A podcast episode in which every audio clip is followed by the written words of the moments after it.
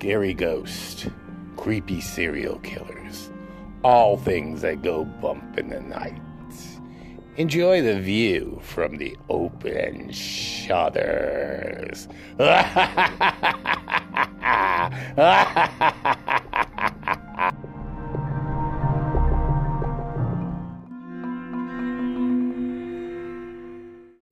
Hello, creepsters. I'm Barry Marino.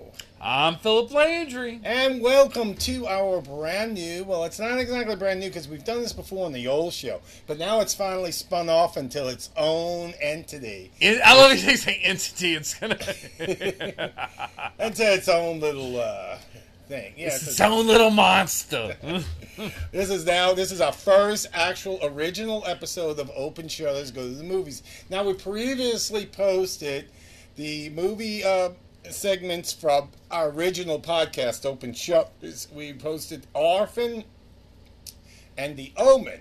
But we're truly birthing the show with Rosemary's Baby. Rosemary's Baby is our first newborn, first born. We're birthing it, newborn, it, and we just watched it, and it's it's it's pretty pretty pretty cool, isn't it? But uh, before we go on to the podcast, and we have a few things we have to talk about. Yeah, we want to like talk about what, uh, kind of like we want to. We've moved like just to let y'all know now, since this is the conversation, we moved what we used to do in the regular open shutters creep podcast. We used to talk about all of what we're watching, so we've moved that whole segment's going to be part of these podcasts, the movie ones. Yes. So we'll talk about what TV shows we're watching, what movies we've seen, maybe what's going on with that, maybe some movie news we'll talk about in here. Uh, but number one, watching the Olympics are over, so now I have completely gone back to being a non-sports fan for about six months until the Winter Olympics. Well, I've been a non-sports fan the whole time because I don't even watch the Olympics. I only watch the Olympics. That's the only sports thing I really do. Yeah.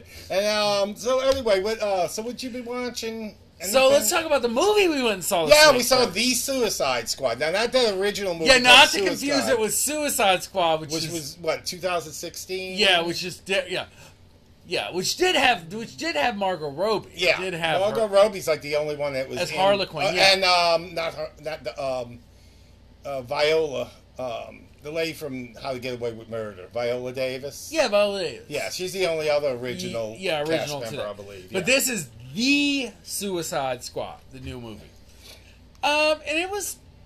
I mean, we don't give any spoil, but it was it was it was fun it was. I, I it was more comical I than thought, the other. I thought Harley Quinn was the best thing about it. I mean, she's always interesting. I'm just, I'm just upset because I follow Flula Borg and he played the Javelin, and uh, I don't want to say anything, but I just, I want more Javelin in my life. I want an actual spin off a Javelin movie. What we need more in our life is that hot president that came out of the pool. The problem is, did you get a good look? Okay, the problem is you were getting him without clothes. If you look closely at Javelin, Flula Borg has a hot ass body underneath that. So he works out a lot. He worked out extra. Now, which one? Which was he? He had the yellow and blue. He was the German. Oh, okay. Javelin, oh, and he had the oh. javelin. Oh, yeah, but I don't know that president. okay, you can have the president. I'm getting flu. Okay, and if flu, I will take the president. If Flula ends up following us or hears about this, yes, I'm in love I with mean, Flula. if Donald Trump looked like that, he would have a lot more fans than he did. I actually could probably get Flula Borg on my pass list. You know what I'm saying? You know how like you know uh, your partner will let you do it with somebody. Yeah, I yeah. probably get that. I probably get a pass. On so anyway, I enjoyed it. I, I thought you know it, it, was it was a little bit long. It could have been a little bit shorter, don't you think? There was yeah, there was parts that were a little extended out, but it was a fun romp. It, it was, was definitely something you got to see in Dolby or IMAX or something like that. I actually I, okay, so you're making like you're making me have to admit something. I tried to watch it at first, and I watched it on the HBO Max app, thinking, okay, I'll just watch it on there.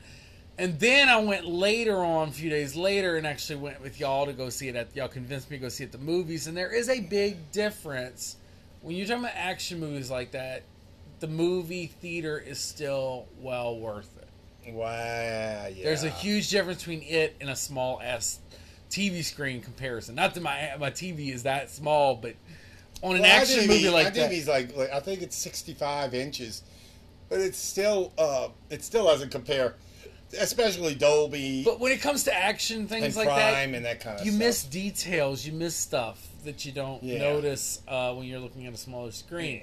So other movies, I think that are just like dramas, they're fun just to watch at home. You know, And uh, and on TV, I've been watching. Uh, Curtis and I have been watching uh, Doctor Death, which is pretty good. how is that? I've been seeing It's the banner very for very. it. I only saw. We've only seen the first couple of episodes. I think we're in the third episode now, but it's really really good. It stars uh, what's his name? Um, he was on uh, Dawson's Creek, not Dawson, but the other guy. Let me see is. I'm looking up. I like to Google things. Uh, here it is, Doctor Death. His his name is uh, uh, Joshua Jackson. oh, okay. He was one of the kids from um, from uh, 90210. It also stars Alec Baldwin, Grace Gummer. You know who her, who she is. She's a Meryl Streep star, and she's been on American Horror Story. Oh, okay. And um, Christian Slater as this foul-mouthed doctor. And uh, it's uh, very, uh, it's very, really, really good. It's based on a true story, and uh, I, that's all I'm gonna say. I yeah, don't don't spoilers. don't, I yeah, don't, don't we don't we don't too spoil much. stuff. Now I've been getting into. I bought a DVD player because at work I have a lot of free time. It's really an easy job. There's really not a whole lot for me to do. I basically just take money, uh, ring up sales that come in, you know, and it and it's not a whole lot that I do. So I got a little DVD, a little portable DVD player to play some, watch some movies, and I've been buying some DVDs. And when I um, when I uh, I was been listening to fri- late night frights with uh, with with Dan and, and Faith. You know, they're, they're our Baton Rouge friends. They have the late night the, the movie podcast. Now we have like a they're almost like our sister movie podcast. But anyway, they talk. Uh, they did. I listened to an episode they did about Clint Eastwood, a High Plains Drifter, and uh, Pale Rider, which are two kind. Since they're a horror movie uh, podcast, and they don't do a whole lot of westerns, they chose two that are kind of like ghost stories. Have you seen either one of those movies? It's been a while. High I've- Plains Drifters from 1973, It's and Pale a- Rider, I believe, is from 1986. It's been a well, I bought those DVDs. I haven't seen them yet, but what I have been watching are the Dirty Harry films, Okay. and it's those are really cool because then you see some of these actors when they were younger and when they weren't, you know, when they weren't uh, stars yet, and um, they're really all kind of rough. They were Dirty Harry They really are kind of rugged. We actually might cover like the whole series. I'll cover them one at one point. But um, some of the actors I've seen, I've only watched the first two, Dirty Harry and Magnum Force. Now, Magnum Force has actors like David Soul, you remember from Starsky and Hutch? Before Starsky and Hutch, and Robert Urich from Vegas, and uh, Tim Matheson, and they're all young in this. And there's even a small part with Suzanne Somers oh yes, man. and it's just it's made the same year as American Graffiti, and she has a scene where she doesn't you know she doesn't speak anything, but what happens in this it happens at the beginning, so it's not really a spoiler. She she's she's in the pool and she takes her top off and she gets shot right between the tits. So it's an obligatory tit shot with an actual shot. With with A yeah, bullet shot. with, with violence and sex all at once. I remember her talking about it on Johnny Carson, and she Oh. says she says, "Oh yeah, I'm in this movie Magnum Force, and I get killed. I'm in the swimming pool, and they shoot me right between uh, uh and she did like that. That's tatas. She didn't want to say you couldn't say tits on TV in 19. No, no, you couldn't. There's I think you could say boobs, but she didn't even say that. She was she was kind of like. You know, when she was saying that she got shot shot between. Nowadays, nowadays an actress She was like throw it out there and say, "Hey, I got." She, she was kind of uh, oh there's a, you know my titties were out and you know you Nowadays, the actress would be proud of it, like like just say, "Hey, that's." but she was up." actually embarrassed. I mean, you could see she was kind of blushing when she said it. Yeah, she's a different generation. Hopefully, they had paid her well for that. Well, I mean, she was a, pretty much a, a, a glorified extra more than anything. But I mean, having to get shot between the tits, I'm sure she got paid a little bit better than the other extras did. I'm sure she was SAG, you know. Uh, So anyway, and uh, anything else? That, that's about all oh, we've been what? watching. No, no, you skipped over. I had a couple of things I wanted to. No, I'm asking you. Oh, you, me? So, Oh, yeah. me, me, me. I'm turning it over to you. Okay. Well, always I like to. I'm I'm one that ventures out and doesn't mind watching things that are dubbed or subtitled a little more. I like to watch. I'm really into a lot of Asian horror, and South Korea is produ- uh, producing the Korean um, horror market is like just really really ripe with some really good stuff right now, and. If you haven't seen The Kingdom, it's called Kingdom on Netflix. Uh huh. Um, it's really a, a really really good um kind of about like zombie. I'll just leave it as zombies. I don't want to say too much, but they just spun off a movie, like an individual movie that's part of that kind of the kind of the same. Uh, it's made by the same creators and all, and it's called actually Kingdom, Ashin of the North, and uh, I don't want to say too much, but it kind of has like a kind of a vigilante kind of feel to it. Ah, okay. So- well, don't say too much because I might watch yeah, it too. but it's different than um, it's different than the. It's a little different than. It's still got the historical horror fiction thing going never on. can, and I, I I never can know what annoys me more: subtitles or a dub movie.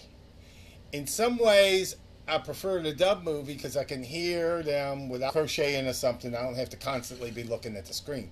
But then in other ways, that sometimes the dubbing is so bad, and the the and the you know the actors doing the dubbing Well, show no emotion at all. Well, you're actually gonna want to like. This is not the type where you're just gonna want to listen. You're actually gonna want to look because they Yeah. really put a good budget into the visual. Now, one movie I saw that was it it was a Chinese movie that was dubbed was Crouching Hi- Tiger, Hidden Dragon. I saw it one of my favorite subtitles. movies of all time. And if you ever watch the English language version, the actors themselves, like Chu, Chow Yun-Fat and who's the other one, Michelle Yeoh, yes. and the, uh, they actually speak English.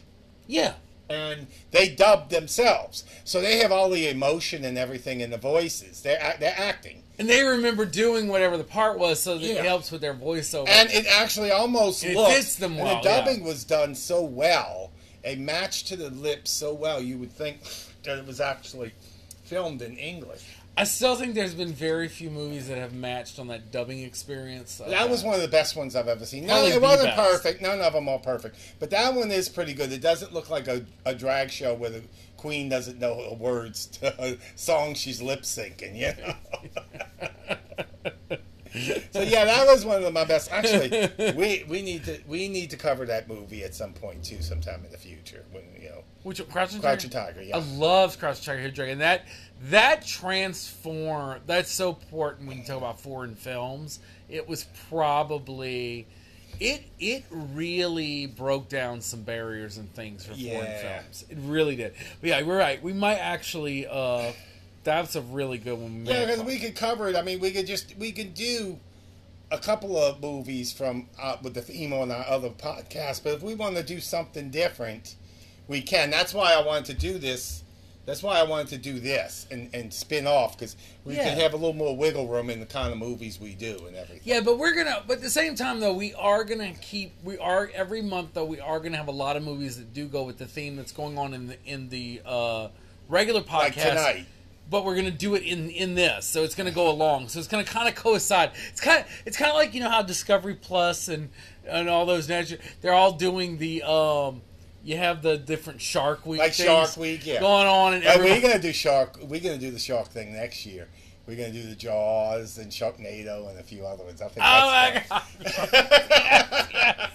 we got so much fun. We can I love the. Sharknadoes. Well, Okay, we- we that's do I, I will get me started on that. One thing I wanted to, to but- go ahead. But we got one more thing we got to talk about that we've been talking about every week. We had a new. I'm not going to give you spoilers. We had a new American Horror Stories come out this week. Oh yes, It's called Feral, and I haven't seen the other, the last week. and it's yet. got oh my god, his sexy ass is in there. Cody Fern.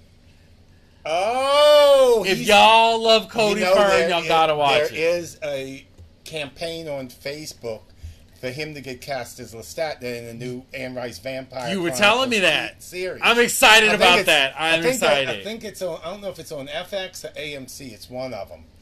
But I think I can't think of anybody better that's acting today to play Lestat. I mean, come on. I mean, the hair alone in AHS Apocalypse, that that whole Vidal Sassoon coiffed hair going on, Well, one, well, one, of, the, one worth of the girls on the on the Facebook page said, "Oh no, he's too old. He's 30, and Lestat was only 21 when he was turned."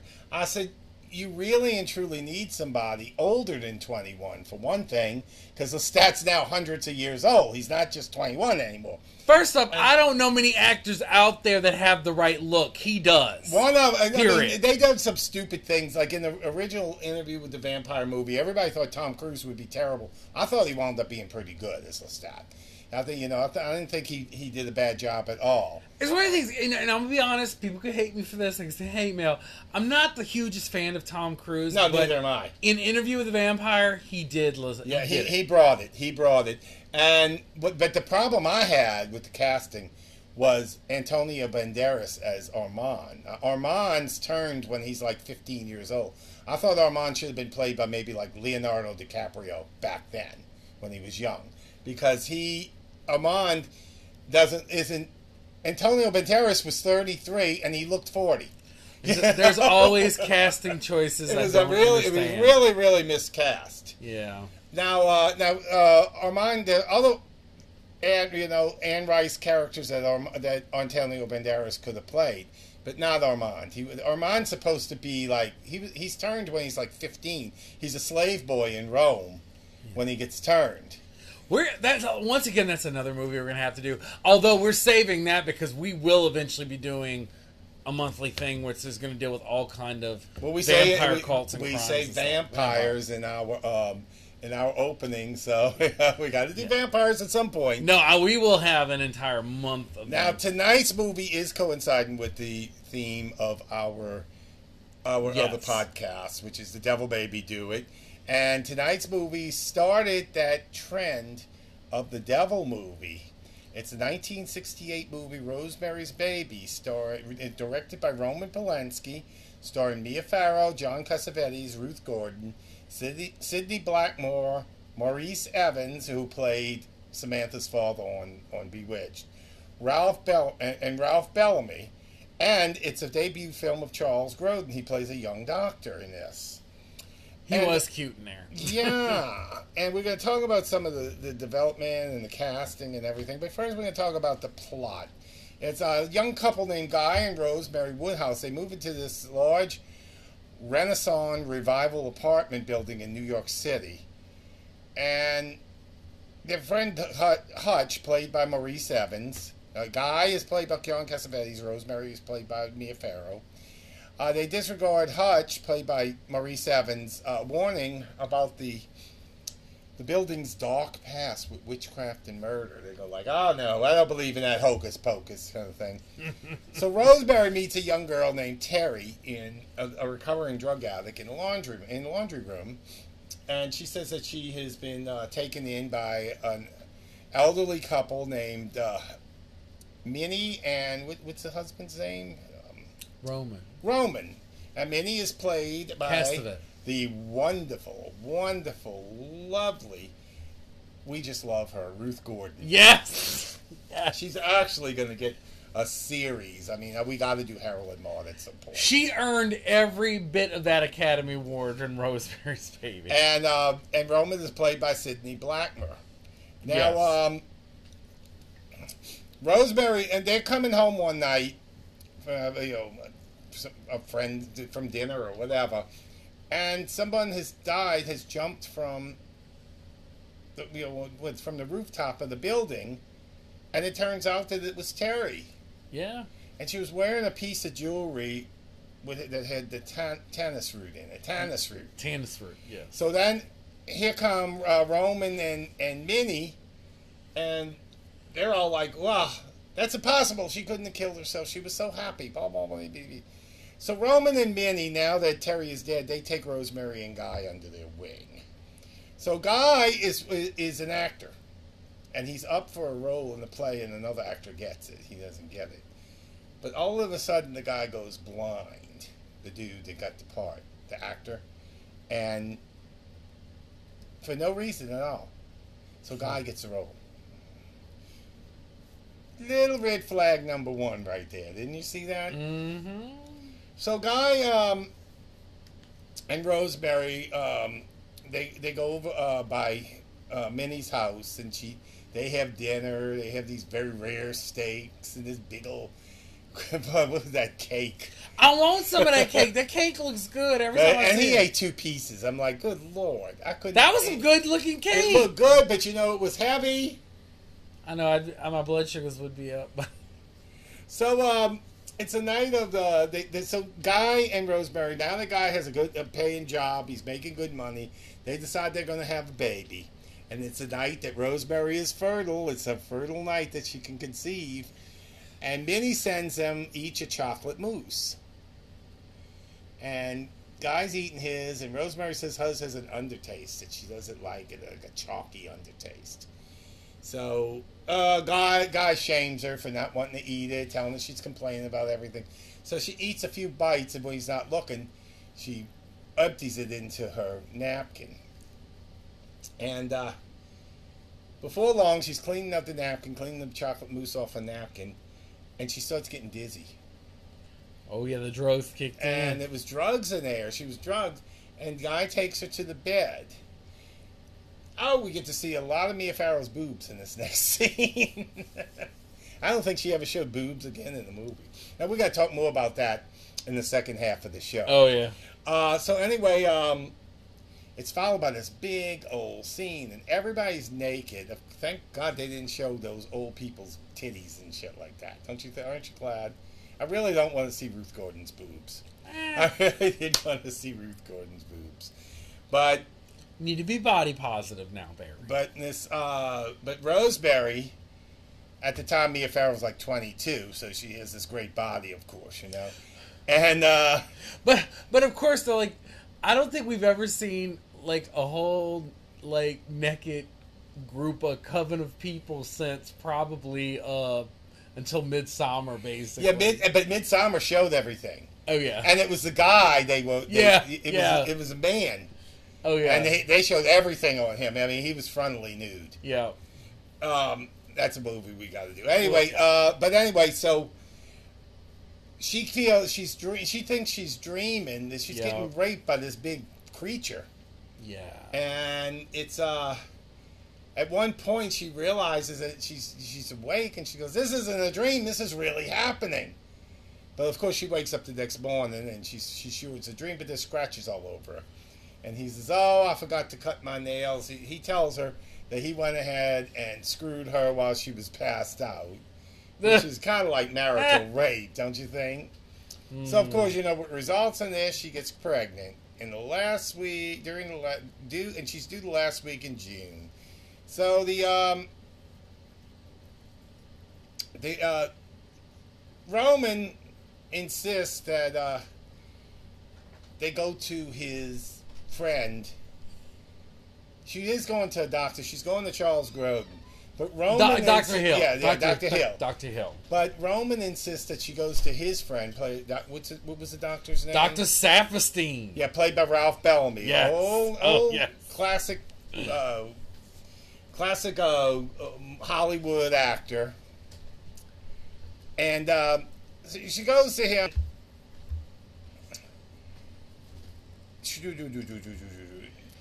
And she starts going to him, and and Min, Minnie starts giving her these smoothies. Don't don't did they look delicious? Oh, I'm no, They joking. not. No, they did not. They look like puke. I think they did some tannis fruit in there And there's something in there, and Rosemary's getting really, really sick, and she's in pain, and she just looks awful. Oh yeah, we forgot about the part where she gave Rosemary Terry's tannis jewelry. Did I mention that?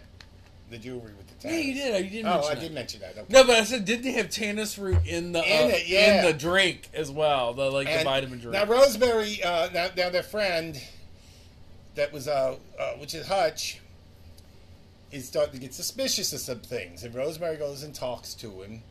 So he tells he he starts doing a little bit of research, and when it turns out, he had um. He, he tells Rosemary he has something to show her to meet him the next day where was she supposed to meet him in at, at, on um, like a Forty Second Street somewhere or something, somewhere in, in, in Manhattan. And when she goes, he doesn't show up. And she goes home. She's still feeling all sick and everything. And when she calls, they said that he got sick, and he tur- he he's in a coma in the hospital right now.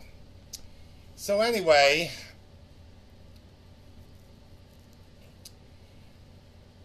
Rosemary is starting to get a little bit uh, weird. She's getting a little bit sick of Minnie and Roman, and she's getting a little bit sick of the um. She she's still beginning to suspect that uh, She was also looking a little sick. she was looking really peaked, and she's starting Yeah. to suspect that the the uh, the smoothies and the and the the they didn't call them smoothies back then. They called them something else, but they were pretty much what we call smoothies today. It was some kind of herbal concoction. An herbal something. concoction of some kind. Something. And she gets really suspicious that that there's something wrong with that. She gives her a little piece of cake too. So one day she decides she starts throwing, you know pouring them down the drain, and she has she has a party. She decides she wants to have a party with her own friend uh, with a bunch of her own friends, because she's not even allowed to be around people her own age. She's around all these old people all the time. So, and of course, you know, Guy is just constantly shaming her. So they were trying to get her to go to a different doctor. She decides she wants to get a second opinion by Dr. Hill. Guy is, gets pissed off about it. He Well, yeah, because she's been rage. experiencing all this pain for like a while, for weeks. And because she stopped drinking the smoothies because she started throwing them away, pouring them down the drain, the pain goes away and she starts feeling better. So, And then she starts feeling that baby move. and the baby starts moving and everything. Mm-hmm. So then, about three months later, she's already showing and everything. Hutch's friend calls her and tells her that Hutch died. And but before he died, he briefly regained consciousness and said to give uh, Rosemary this book on witchcraft called "All of Them Witches." All of them witches. And it was a cryptic message. She said uh, the name is an anagram. Well, first she thinks that means the title of the book. Then she finds out that um, that Roman Castevet is actually an anagram for Stephen Marcato, the son of a former brand, uh, a Satanist that lived in the. In I the got. I gotta stop you for one moment. Can I name my non-binary uh, memoirs? All of them bitches. Oh, them be- All, all, biatches. all of them Bi- bitches. Instead of all of them witches, all, All of them, bitches. Yeah, that would be good. Continue. I just had to throw that in there. So then she she starts to suspect that the uh, Castevets and and Dr. Saperstein belong to a satanic coven, and they they're trying to get her baby. She thinks that they're trying to get her because they want the baby's blood to make it, you know, to make the, for the strength. oh yeah. And he and so Guy throws away her book, which pisses her off. So she goes to Doctor Hill for help, and she goes. To, she first she goes to a bookstore and she buys a couple of books on witchcraft. And she goes to Doctor Hill. She's kind of like begging him, "Please, please, please help me." And um, he talks to her, and he and he te- he says that he believes her and everything. We think of that, and he tells her to lay down, and rest, and she kind of falls asleep. And when she wakes up, he has Guy and Doctor. How do you say his name again?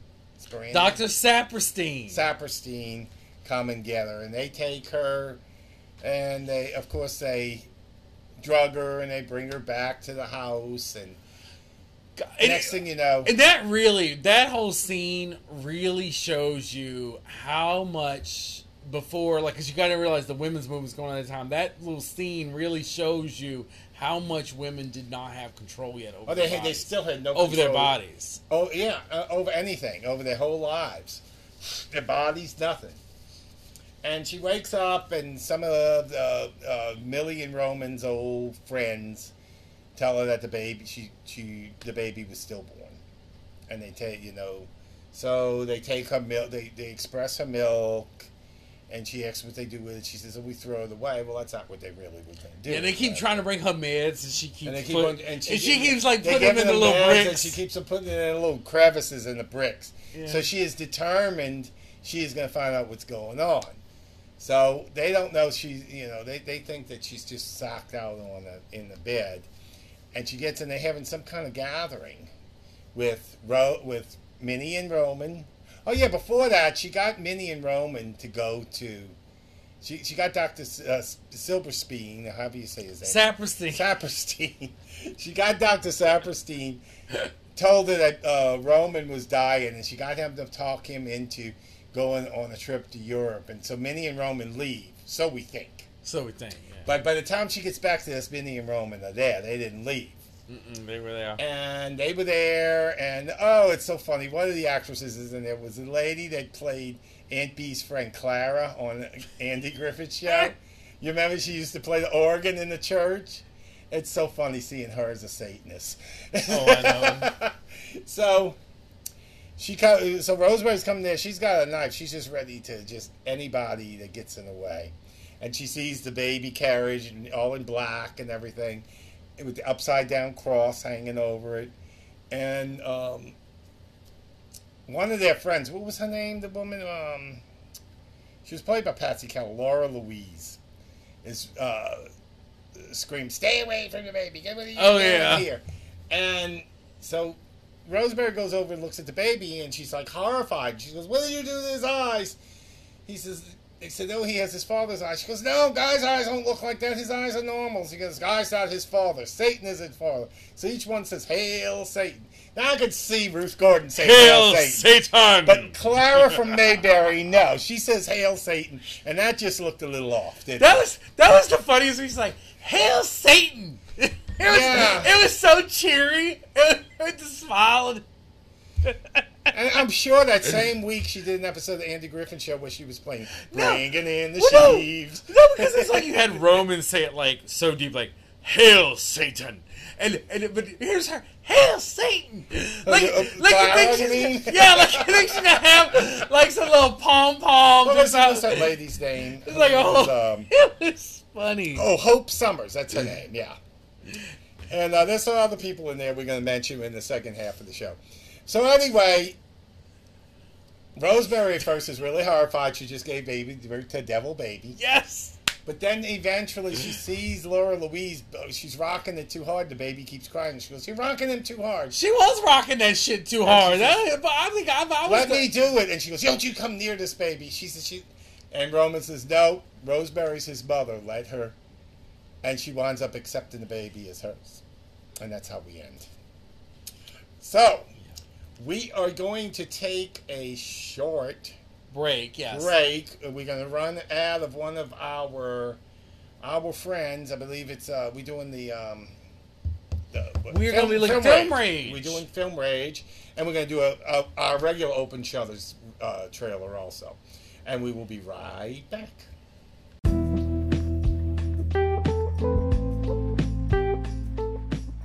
As some of you may remember, and if you're new to our podcast, I have another business that has finally become live on the internet. It's Barry Marino's Craft Creations.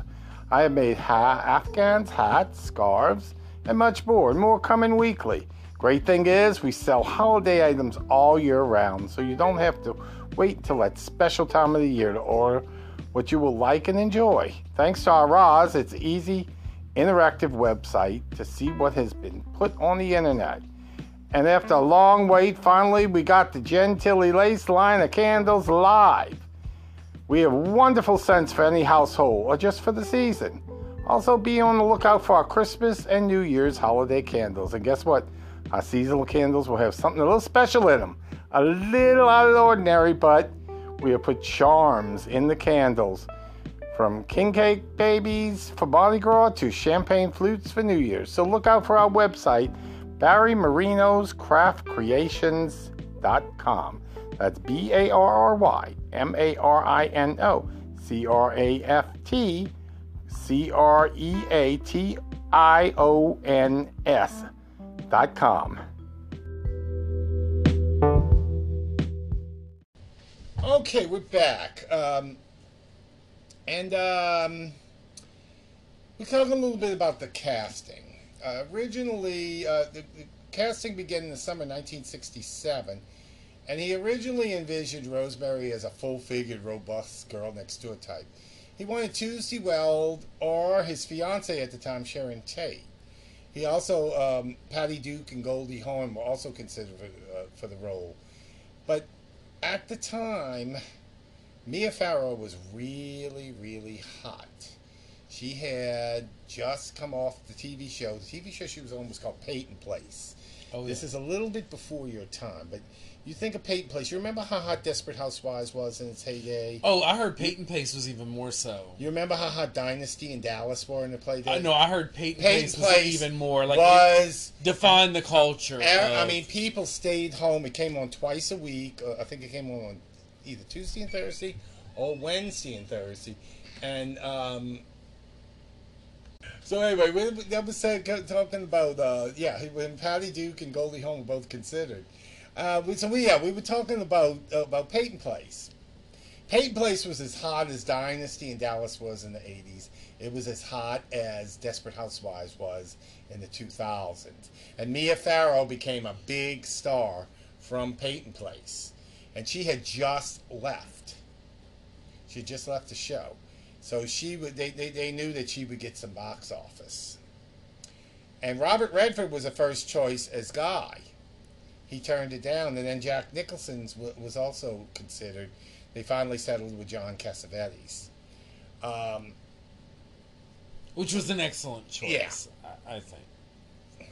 now, uh, Ruth Gordon and Sidney Blackmer were basically stage actors. It was this was Ruth Gordon's first big movie roles. See, Ruth Gordon's movie career came later in life. Right. You know, she she was in her seventies when she did this, and then she had a biggest role that she's the most known for just a few years later. Harold and Maude. But I'll be honest. I know you say a Harold and Maude, but but here's the thing: for a lot of you, my generation, though, it's Rosemary's Baby that survived more in the consciousness later on. That's because you're into the horror movie thing. But, Most no, people- but, but actually, a lot of kids in my generation are into the horror movie thing. But most- so we know Ruth Gordon more for Rosemary's Baby. That's just to show But, you I'm how. talking, but Harold and Maude was a lead role. Rosemary's Baby was just a supporting. well, I understand Harold and Maude was the lead role, but the, but generationally, she became more important to our consciousness in Rosemary's Baby. And she also did another movie with George Segal around that era called Where's Poppa, where she plays a. You see, you wouldn't be making fun of a senile person today, but she plays a senile old lady who, you know, probably had some kind of dementia, who keeps on thinking that her that her son is her husband, and keeps on asking where he is, her long dead husband, and it's supposed to be a comedy. It's it, I really and truly found it disturbing, to be honest with you. Especially, I don't like seeing Ruth Gordon being treated like Yeah. like that. I want to see Ruth Gordon. I think Ruth Gordon should be like fun and funny, and Harold and Maude. Uh, Minnie was like that too. You know, just upbeat. Uh, what do you think about some and and, and and there are some people in here that we you, you prob- probably some of us would know from other things. We mentioned earlier Hope Summers, who was Aunt Bee's friend on the Andy Griffith Show, and one of um, of Rosemary's friends was um, Emmaline Henry, and you know what she's known for? Mrs. Bellows on I Dream of Jeannie. Yeah, you pointed that out, I didn't. Yeah. Actually, until you pointed that out, I actually never noticed that before. until you pointed it out tonight, I was like, So okay, oh. we're going to talk about some of the performance. What you thought about Mia Farrow? Excellent. I, I really did don't a really know. good job. Yeah. I really, and, and, and, and I have to admit, I think it would. I think her placement in there conveyed the character. yeah. Yeah, she was- she was just she was right for the role, and John Cassavetes. I think he was a per- he did an excellent job. He was a perfect casting because he didn't take away from Mia Farrow. Like you say, if they put Jack Nicholson in there, that would have been like And. Robert Redford too. Robert Redford. That would have taken away to the point. And it would have been hard. It would, it would have been hard to believe that Robert Redford couldn't get cast in anything. You know, let's face it, Robert Redford. Yeah. Yeah. And um, okay, okay, this is the best one. Uh, we we both we're gonna agree on this because we love this one. Ruth Gordon.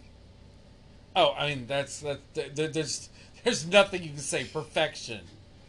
golden. It was the sauce. It was the sauce. Yeah, she she made it. You know. You will not hear me say that often. and you you mentioned about her costume, oh. her Oh, wardrobe. okay. I give whoever the stylist was 100% credit because that was some of the best late 60s fashion ever. Yeah, and they dressed this woman in her seventies, dressed like women in their twenties and thirties dressed in those days. And they're- all the bright colors and and, and, and the that heels. and that was in a sense that's kind of progressive because a lot of times for that era you know they they look at women like that and they make them out to be like overly kooky or something wrong with them or whatever but they've made her a fully developed character wearing these really like loud colors progressive and it outfits. wasn't like she was dressing, you know, like a lot of older people, when they dress younger, they dress younger for their own era.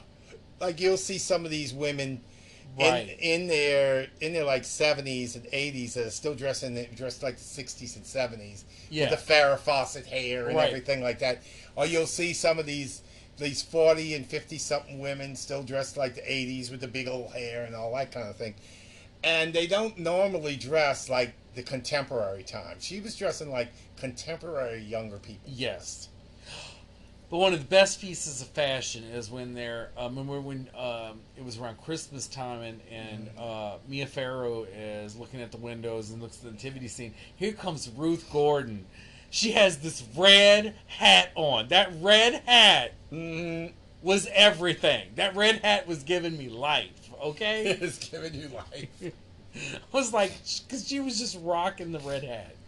Now, uh, Sidney Blackmer, yeah, he, he was he was okay. He was um he was adequate. There are other actors that could have done what he did, you know. And Maurice Evans, I think, for the short time he was on on the screen, he did really well. Now, this is the this is the thing that's kind of ironic about this. He plays this the, the man that's warning her about the witches and everything, and gives her the book says all of them witches and. and you know what his most famous role is? You know? Maurice, Samantha's father on Bewitched. Yes. It would kind of be like Agnes Moorehead playing the old lady trying to save Rosemary, you know. That would be too much. Now, if Agnes Moorehead would have been in that, she's one of them that could have pulled off the Ruth Gordon character too. Oh, if you were She talking about, if we were about to talk about contemporaries, yeah, yeah. And she would have play, she would have played it different than Ruth Gordon did. Now we don't really have anybody today that could pull it off the way Ruth Gordon did. I don't. You've asked me that before, and I'm sitting here. First off, if they made Rosemary's Baby, I don't know if I'd want. I, I would want an up. First off, I would not want it remade to that time frame.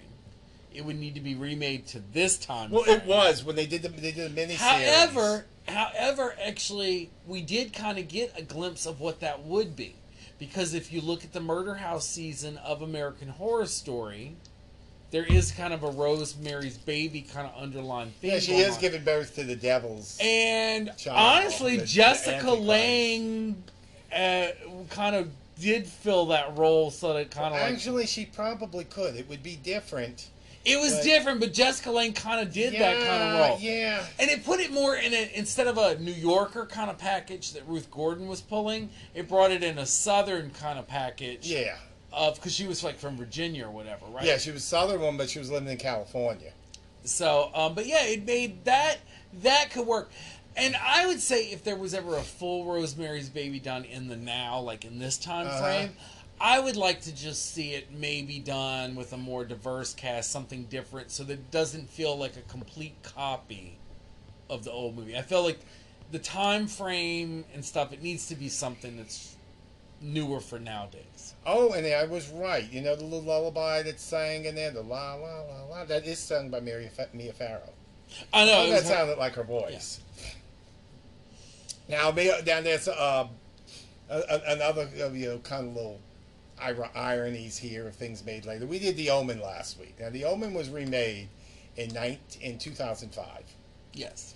And you remember the one I called Garbage Nanny, the terrible nanny? Well, she's played by Mia Farrow in that in that movie. Yes. Mia Farrow plays the demonic person with the devil's son, trying to protect him. How, how the years help you progress. it's so funny because there was one role where Ruth Gordon says something about, oh, these young girls today. yeah. and Mia Farrow has almost the exact same line in in the in the Omen. She's, In the Omen, they're uh, talking about the nanny, the kill, the, the, you know how they're having trouble finding a nanny. She goes, "Oh, these young girls today don't have any kind of responsibility." This is Mia Farrow saying this, you know, and it's so funny because it's it's you know in, in you know because I had just Fred, my my late partner, had gotten some Peyton Place DVDs that somebody burnt off of some soap opera channel or something. So I'm all this time seeing Mia Farrow as a teenage Allison MacKenzie, and then you know we saw then we watched Rosemary's Baby. So then we watched this other thing that's like 40 years later, where Mia Farrow's an older woman now, and it was just a little bit kind of a know culture shock in a way. So yeah, and um, let's see some of the other performances. Uh, Ralph Bellamy. Uh, Doctor Sa- actually no, for one of the one of the not want to say one of the larger roles, but uh, somewhat of a supporting role, but one of the smaller supporting roles, he did an excellent job. He had the look, he had the mannerisms, he had this. It really gave that this doctor gave this foreboding sense. Like his whole character was very put this kind of brought the mystery, so to speak. yeah, so to speak. I also kind of felt like, in a weird way, they don't make it out to be, but if you look at Dr. Saperstein, he sort of seems like this um, right hand man agent of the devil. They even give him that slight Well, look in well, you his know what's so in his sort of like if you notice his like hair and makeup and stuff and the way you make him look. the the uh, you know Tales from the Crypt. You probably know the HBO TV show, but you know originally there was a movie in 1972, uh, Tales from the Crypt. okay. And Ralph Bellamy played the Crypt Keeper. They didn't have the you know the Crypt Keeper like that. And you remember the Santa Claus when they had done it on the TV? It was done in it was it was one of the segments in this one. And you know who played the woman that just killed her husband when the Santa Claus maniac is coming after her? Oh goodness. Joan Collins. Oh yes, man. Yes, man. So yeah, I give him credit. I think I think Ryan Bellamy did an excellent job. Uh, Charles Grodin, I mean, it was okay, but it was really kind of a and it was fine. it was a flat role, you know. Yeah. And now, okay, I'll tell you what I liked was Laura Louise. Pat, that's Patsy Kelly. She's uh, she was a comedic character actress from the 30s, 40s, and 50s. she did a lot of uh, she did a lot of sitcoms in the 60s.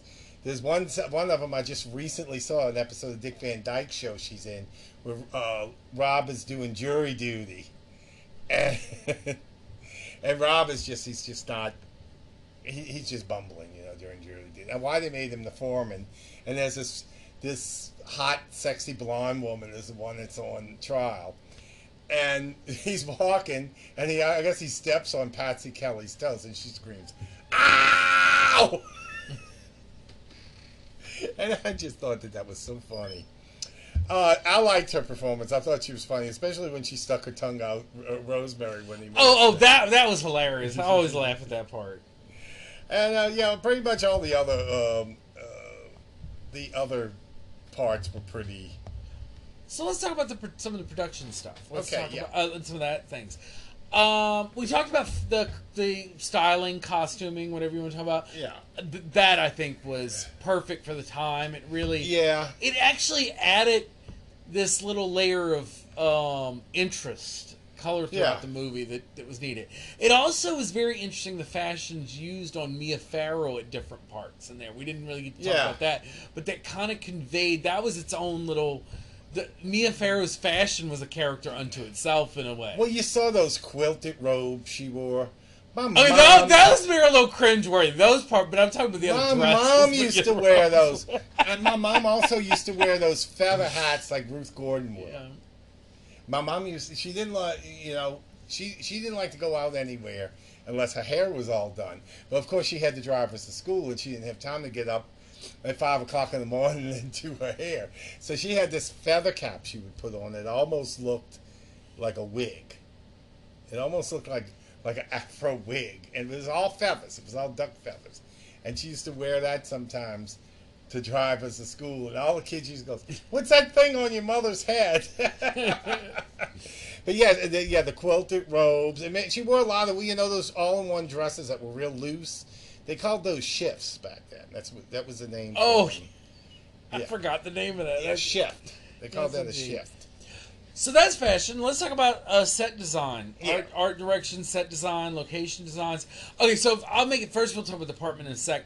Uh, just the the cinematography of what was on the street. That that I think those were done on the New York streets. Like- yeah, like- those are and yeah, it was is all some- location. honestly, actually, up to that point, that's probably gave some really excellent views of that area of New York. Those Yeah. streets, like it really didn't make you feel like you were on the street there, walking, and that did feel that that was well done. Now let's talk about the apartment.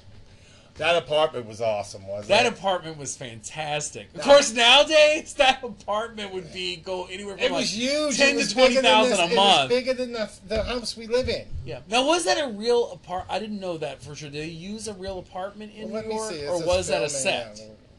Because sometimes they use a real apartment and to do all the. Yeah, the interior of the Bramford Apartments was constructed on sound stage. Oh, okay. Well, they did an excellent job. It really felt like The a- outside was all um, was was pretty much the you know the the, the, building. the location. Okay. Now there is a um, there is a little bit of uh, a thing that happened during this filming. You know, Mia Farrow was married married um, Frank Sinatra, who was like, let's see, he was like like twenty five years older than her, or something like that. Yeah. and he was just an old fashioned Italian man. And when she when she did the nude scenes and everything, he served her with divorce papers during the filming. They came, and um, she almost left. He he wanted to quit, and he served her with divorce papers and said he would divorce her if she didn't leave this movie. And she was at first, and then um, when she saw um, when she saw a rough cut, she knew that she probably would get nominated for an Oscar, which I think she was. And that's when she said she's not leaving. She wasn't going to let him bully her. I'm proud of her that she didn't. Yeah, but- she said, "Nope, that's not going to happen. You're not, you, you're not going to do that." Because you see, that's how men were. Especially, um, I, this is my own ethnicity, Italian men. The women are their property, and I think they're still like that to this day. yeah. The wives and the husbands.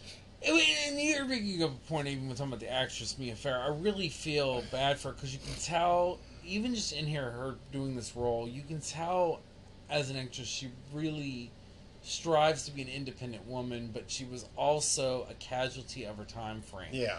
Frank Sinatra, and then like we've talked about before in a, in a previous bonus, her her marriage to Woody Allen.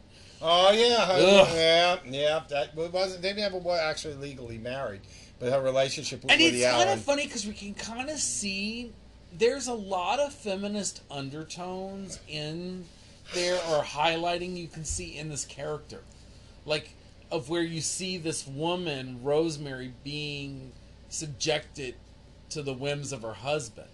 Like, the one most shocking things is is the haircut. I think the haircut Oh. was a feminist statement. Now I believe that the hair, the, the the longer hair was a wig, even though she was in the shower with it and everything.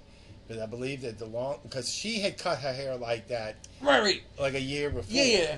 But I think it was it was a strong. If you really look at it and how it's presented and how it's it's a really strong kind of feminist statement in there. If you really carefully like, I'm going to do what I want to do and look like I want to be and be my kind of freedom.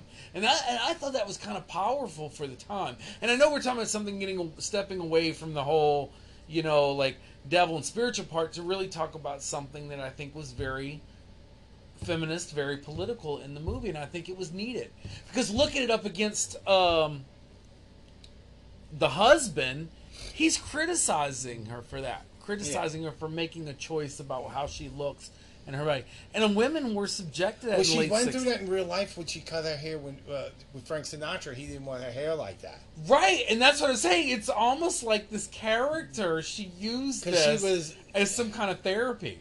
she was because she was uh, asserting her independence when she got that haircut when she originally got that haircut. And this is in the era. This is the late '60s, is when these pushes were being made. hmm And you know, and uh, I'm just looking right here. It says that um, he uh, he he she you know she he cast her because of her role as Allison MacKenzie in Peyton Place, and her unexpected marriage to Frank Sinatra. She had all this notoriety.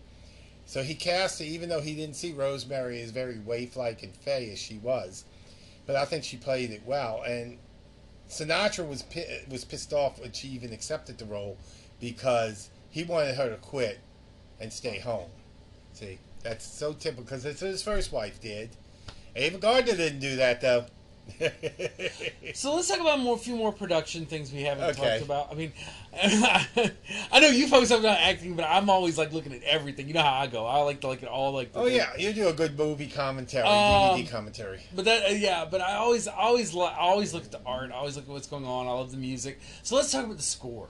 Let's talk about the score. Okay, yeah. then- How'd you feel about the score? I love it. I think there's some classic. That's where we start to see those first real hints of what Well, the- to, to the, come um, in '70s. Hor- seven. This is the '60s, but we're seeing the starts of what will be in '70s Well, horror what, the one thing that figures really prominently is for for at least the um, Beethoven piece. Yes.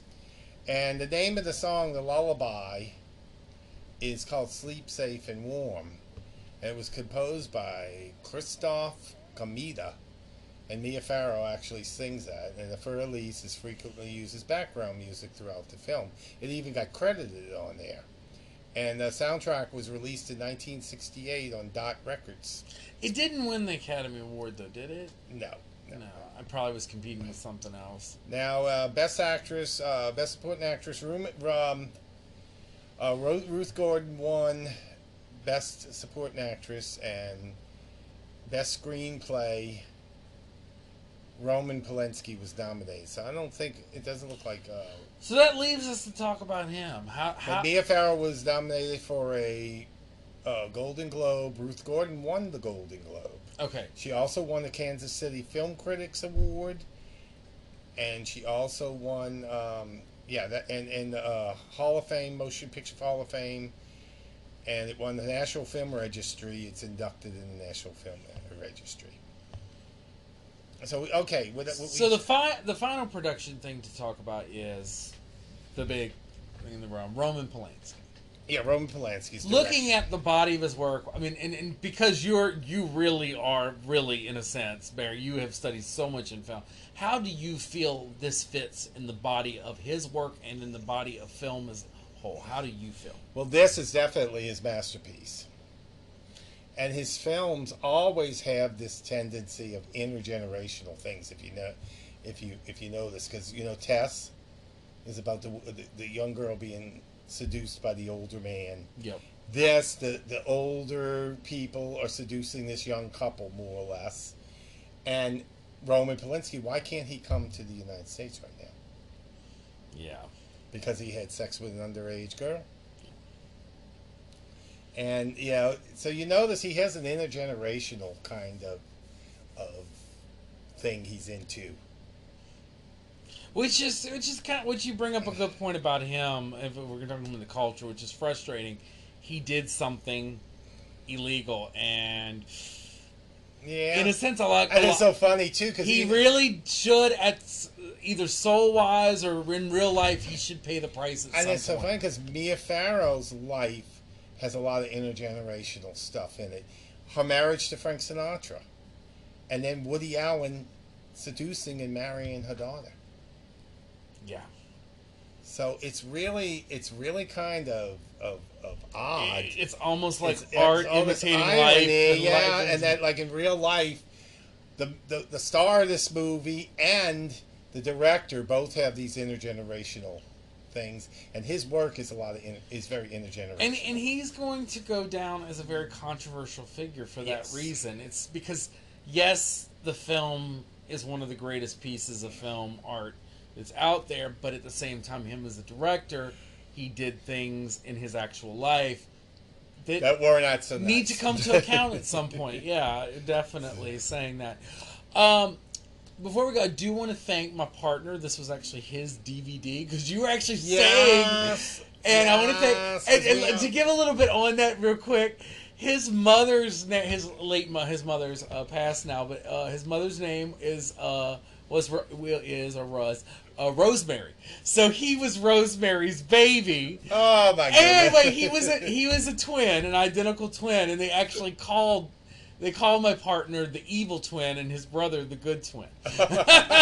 so my partner is the, is the evil twin, Rosemary's baby. Uh, I just thought you said that cute. But you were telling me that the DVD now is actually out of print, so it was good that we were able to. Yeah, the, the Blu-ray is the Blu- Blu-ray is available now. Yeah, the Rosemary's Baby. I've been talking talk about the home media. The uh, DVD was re- released in 2000. It contains a 23-minute documentary film, Mia and Roman, and uh, it was shot during the making of the film. And the title refers to Mia, Mia Farrow and Roman Polanski. Notice the character's name's Roman too. The older guy, he's Roman. Ruth Oh, Gordon's yeah. husband. Yeah. was that uh, on purpose? You think? I don't know because I don't know what the name in the original um, original. Uh, yeah. Uh, Well, you know he is. did, but he did the screenplay. But there is a Criterion collection that was released in 2012 on Blu-ray that's available, yeah. and um, so that that's one uh, thing that we that, that's available today. So anyway, uh, let's rate it now. We gotta rate it. Yeah, all righty. Uh, how many shutters you give it? I'm giving it five shutters. Yeah, you know what? I am too. I thought it was wonderful. There's just some things. This is our first five shutter movie. You, we may not give many, trust and me. it is our first movie on, on Open Shutters Goes to the Movies uh, in, in its own podcast. So anyway, uh, you could follow Open Shutters Goes to the Movies on at on Twitter at a Barry Marino five at Barry Marino five. Not no A, just at Barry Marino five. The reason why it's that that name is on there. When I was signing up for it and they asked name, I put my name on there instead of the name of the podcast. I got to change the name of the podcast, but I couldn't change the name of the uh, of the the address. So rather, I, I just decided to keep it rather than going through all the trouble of starting a whole new Don't blame me. page, you know. And it's just because it's it was kind of a nuisance, and it took a lot of a lot out of me just to create it. And um, we don't have a Instagram yet. We'll be getting that soon. Uh, email is going to be for both podcasts. Oh, um, uh, openshutters at yahoo.com. And um, And eventually, we're gonna have merch for all we're of this. merch for everybody because we're going to for be both podcasts. we're Yes, gonna have yes, created, yes, yes. and the art's been created actually by Lance. Yes, by Lance Savageau Savageau. Designs. Lance Savageau Designs created both of our logos for both Yes. podcasts, and we also have um, uh, we also going to have we're going to have an Instagram page for this, and we also going to have a uh, Facebook group. I'm not going to do a Facebook business page for this podcast, Right, right. but I will do a Facebook group, That's and where, where people can make make uh, suggestions on what movies they want to interview, what, what they want reviewed. Anybody out there that's listening to this, email us at openshutters at yahoo.com and let us know if you got a favorite movie you would like us to talk about. So until next week, enjoy the view from the silver screen. But don't make it your final credits. Yeah, goodbye, everybody. Y'all have a good one.